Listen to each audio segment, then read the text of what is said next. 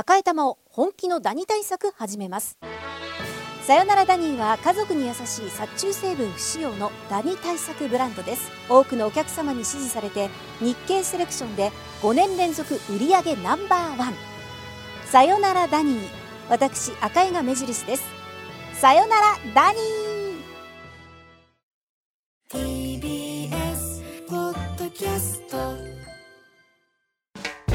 発信型ニュースプロジェクト。荻上チキ。セッション。ここからは最新のニュースをお送りするデイリーニュースセッション。まずはこちらのニュースからです。政府ウクライナとの経済復興推進会議。ロシア軍によるウクライナへの軍事侵攻から間もなく2年。侵攻は続いていますが、ウクライナの復興に向けた日ウクライナ経済復興推進会議が都内で開催され、日本とウクライナ両政府は、日本がウクライナ経済の安定を確保するために必要な長期的支援を提供することを明記した共同声明を発表しました。また、地雷対策や IT などの分野で50以上の協力文書が交わされ、岸田総理は、経済復興を進めることは、いわばウクライナ、日本、そして世界の未来への投資だと強調しました。そのような中、ロシアの反体制派指導者、ナワリヌイ氏が、収監先の刑務所で死亡したことをめぐり、林官房長官は、G7 各国と緊密に連携し、ロシア側に対して死因を明らかにするよう要求するとともに、表現の自由の組織的抑圧などをやめるよう求めた。政府として引き続き重大な関心を持っていくなどと述べました。ここで、はい、えー、ロシアによるウクライナ侵攻について、はいはい、ロシア現代政治などに詳しい慶應義塾大学教授の広瀬陽子さんに伺います。広瀬さん、こんにちは。こんにちは。よろしくお願いいたします。よろしくお願いします。あの、もうすぐロシア軍による侵攻開始から2年が経過するんですけど、あの、現状、まずはどのようにご覧に見てらっしゃるでしょうか？はい、まあ、現状、非常にこうウクライナに厳しい状況だというふうにまあ言わざるを得ないかと思います。まあ、ロシアも非常に多くの制裁をまあ浴びていますし、えー、またロシア兵もどんどんこう亡くなっているということで、まあ、厳しい状況ではあるのですけれども、まあ、ロシアはまあ制裁にこうどんどん順応してしまっていて、まあ、戦時経済をあの中心に経済も回していますし、まあ、まだまだまあやれるというような状況でありまして、まあ、少なくてもえ、まあ、短中期的には、まあ、時間はロシアに味方するというような感じである一方で、まあ、ウクライナは長くなればなるほど、あの、支援のはというのも、とりわけですね、アメリカからの、まあ、支援を得られにくくなっていますし、えー、また、兵員の確保ということもどんどん厳しくなっておりますし、まあ、なかなか厳しいところではないかというふうに思います。あのロシアの方が今のこの状況にその順応しつつあるという話だったんですけど、例えばその具体的に、えっと、どういうところにその順応というものが出ているのでしょうか？はい。まあ、まず経済が、まあ、あの、戦時経済になっているということで、今 GNP の6%ぐらいが、まあ、軍事なんですけれども、うん、まあ、軍を中心に、あの、経済を回し、で、いろいろ制裁はあるんですけれども、まあ、しかしですね、まあ、世界には、あの、圧倒的にロシアに制裁をしていない国の方が多いんですね。うん、で、そういうところに、例えばエネルギーで、などを非常に安く大量に売りつけることによって、まあ、外貨をそれなりに獲得をすることができますし、またこう並行輸入、つまり、まあ、旧ソ連の国などをこう1枚かませることによって、まあ、ヨーロッパなどからもかなりいろんなものが輸入できています。まあ、そういうことによって国民のこう不満もあまりたまらずに済むであるとか、まあと国内経済がどんどんこう強くなっていますし、また方で、あの、ロシアは今回エネルギーと食料を武器にするということをやっていますので、まあ、ロシアに制裁をかけている国は、まあ、時間が経てば経つほど非常に厳しい、まあ、特に、まあ、食料もエネルギーも人々の生活に直結するものですから、まあ、ウクライナ支援疲れみたいなものが、まあ、よりこう強まっていってしまうというようなところもありまして、まあ、そういう意味でこうロシアは、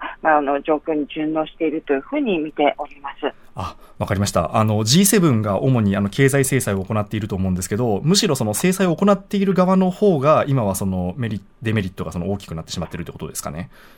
そうなんです。まあ、制裁というのは返り値がまあ伴うものなんですけれども、やはり時間が経てば経つほど、まあ、そういう、まあ、制裁を課している国の痛みがまあより強まっているという状況があると思います。わかりました。あの現在の戦況について、あの報道などをどのようにご覧になっていらっしゃいますでしょうか？はい。まあ今、まあウクライナがですね、まあずっとこう去年の6月から反転攻勢ということで、あの、いかにその領土を取り返すかということで、まあ攻勢をまあ強めていたわけですけれども、やはりそれがまあ不可能になったということで、まああの、新しい、あの、総司令官に変わったのを機にですね、あの、もう完全にこの防戦に徹するということでうん、まあ方針を変えています。でもちろん、それも非常に大変なことであって、あの、決してその方針は、あの、間違っていないですし、まあ、正しい方向性だと思うんですけれども、まあ、しかし、まあ、領土を取り返したいウクライナにとっては、やはり厳しい状況であるあると言わざるを得ないかと思います。うんあのウクライナがその厳しい状況に置かれているこの劣勢についてはどのような要因があるのでしょうか？はい、まあ、これは複合的な、まあ、要因があると思うんですね。で、まあ、まず、まあ、ロシアが大量の地雷をまいていて、まあ、堅固な防衛網を構築しているがために、まあ、ウクライナの反転攻勢うまくいかなかったということがありますし、まあ、ウクライナは航空優勢を取れていませんし、またウクライナの戦い方にもこう問題があるのではないかと、つまりこうソ連型から NATO 型になりきれていないのと、まあ、兵器もですね、ソ連型と NATO 型がこう混ざっていて、うん。なかなかその NATO 型に転じられない、まあ、それの背景には航空優勢を取れていないということもあります。で、またですね、こう、欧米から、まあ、十分な最新型の兵器が与えられていないということがある一方で、こう、ロシアはイラン、北朝鮮と協力をすることによって、まあ、かなり、あの、無尽蔵に今、こう、砲弾なども得られているということがあります。また、ロシアの国力、マンパワーというところも、まあ、強くてですね、あの、かなり、このいろんな差が出てきてしまっているということだと思います。今あの、ソ連型と NATO 型というキーワードをあのお話しいただいたと思うんですけど、あの改めてあの両者の違いについてあの教えていただいてよろしいでしょうか？はい。まあ、やはりソ連型というと、まあ、あの、人の命をあまり顧みないでですね、もうとにかくこう物量で、まあ、あの、攻撃していくというような感じになるわけですけれども、やはり NATO 型というのは、まあ、あの、最新式の兵器も使いつつ、まあ、航空優勢を利用しつつ、まあ、そしていかにこう人を殺さないで戦っていくかというような形で、まあ、かなりこう洗練された形の、まあ、戦い方になっていると思うんですね。で、その差は相当大きいと思います。うんあの現状のウクライナはやはりその NATO 型の方に今はなりきれていないということですか？まあ、特にですね、その航空優勢が取れていないので、やはり NATO の戦い方というのは航空優勢が取れているということがかなり前提となっている部分がありまして、やりたくてもできないというところも大きいと思います。そのそんな中であの一つ大きな動きとしましてはあのロシアの、えーナワリヌイ氏がその亡くなったというですね、あのニュースがその伝えられたんですけどこのまだまだ不明点が多いこのナワリヌイ氏の死亡についてはどのようにご覧になってますでしょうか？はい。まあ、これもこう非常に、あの、不可解な事件でありまして、で、まあ、いろんな可能性があると思うんですけれども、一応大きく分けて3つの可能性があるというふうに見ています。はいまあ、まず一つ目は、まあ、プーチン大統領に支持されてということなんですけれども、ただこれはですね、なかなかちょっと考えづらい面もありまして、まあ、もちろんその大統領選挙を前にして、ありとあらゆるそのアンチに働くような可能性を排除しておきたい。また、その国民にですね、なんかこう、プーチンに反抗するとこういうことになるのだというような見せしめをしたいというようなところもあるかもしれないんですけれども、こんなことをしなくても、まあ、選挙はまあ盤石なんですよね。となると、まあ、別の可能性もあるのではないかということで、まあ、例えばあの周辺の忖度、まあ例えばそのプーチン大統領が、まあ、このナワルヌイ氏が消えれば喜ぶのではないかというふうに考えた人が何らかのことをしたとかですね、あと、まあ、行き過ぎた拷問ですね。あの、まあ、このナワルヌイ氏、ずっと収監されている間、常に、あの、拷問を受けていたというふうに言われておりますが、まあ、それがちょっと行き過ぎてしまったという可能性もあるかもしれないと思っております。忖度でそういうふうにこうナワリヌイ氏が亡くなるっていうこともやっぱりこう起きる可能性はあるんですね。まあ、可能性はあると思いますね。で、まあ、ありとあらゆるところで、あの、プーチンの周辺の人というのは、プーチンに忖度をするんですね。うんで、まあ、こういうす、こうすればプーチン大統領が喜ぶのではないかと。で、自分のお手柄としたいということなんですが、あの、まあ、稀に、まあ、それが外れることもありますし、まあ、喜ばれることもあるということで、まあ、実はですね、このナワルヌイ氏っていうのは、まあ、2020年の8月に、まあ、ノビチョクをも盛られて、まあ、あの、うん非常に危険な状態になったわけですけれども、まあ、その時もですね、実はプーチン大統領に忖度して行われたのではないかというような説もあるんですね。あそうか当時のその毒をもらえたっていうのもそういう説があるんですね。説があります。はい。うんそうすると今回、そのナワリヌイ氏が亡くなったことについて、あの来月にはロシアで大統領選挙も控えているんですけど、影響はどの点に出るとお考えになってますでしょうか？はい、まあ、いろいろ影響はあると思うんですね。まず国際的に非常に大きな反発が起きておりまして、まあ、新たな制裁が発動される可能性というのもかなり高まっています。うんまた国内の中でも、まあ、あの反対行動みたいなものが増えてきて、まあ、あの少なくとも400人ぐらいは拘束されているんではないかと言われてるんですね。うんでそのように、まあ、力で抑え込まなければいけない状況を、まあ、あの生んでしまったというのは、まあ、この粛々と選挙を当てれば、もうおそらくもう何の問題もなく圧勝したはずの選挙が、まあ、逆にですね、こういろいろと厄介な問題を、まあ、抱えての選挙になる可能性もあるということで、まあ、いろいろな影響が生まれてくるというふうに思っています。うんじゃひょっとすると、まあ、これもあの推測の域なんですけど、そのプーチン氏からすると、今回の出来事っていうのは予想外だった可能性もあるということですね。そうですね、予想外で、まあ、ちょっとや余計なことをやってくれたなということを考えていく可能性もあると思います。うん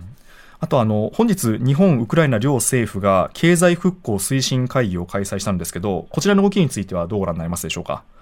はい、まあ、これ非常に大きな動きになっておりまして、まあ、実はこの会議行われる前には、まあ、この戦争をやっている時に復興を考えるなんて無意味なんじゃないかというような発言もちょちらほらあったわけですけれども、まあ、実際開けて、蓋を開けてみますと、まあ、民間、非常にまあ大規模にウクライナを支えるというような形で、あの非常に多くの、まあ、56の協力文書が交わされましたし、またこう地方などもですね、このウクライナのこの産業にこう貢献するであるとか、本当日本が一体となってウクライナ復興にまあ協力していくような強い姿勢が出せたのは本当に大きな意味があるというふうに思います。うん。わかりました。56の文書っていうのはど,、ええ。どうどういった内容だったんでしょうかね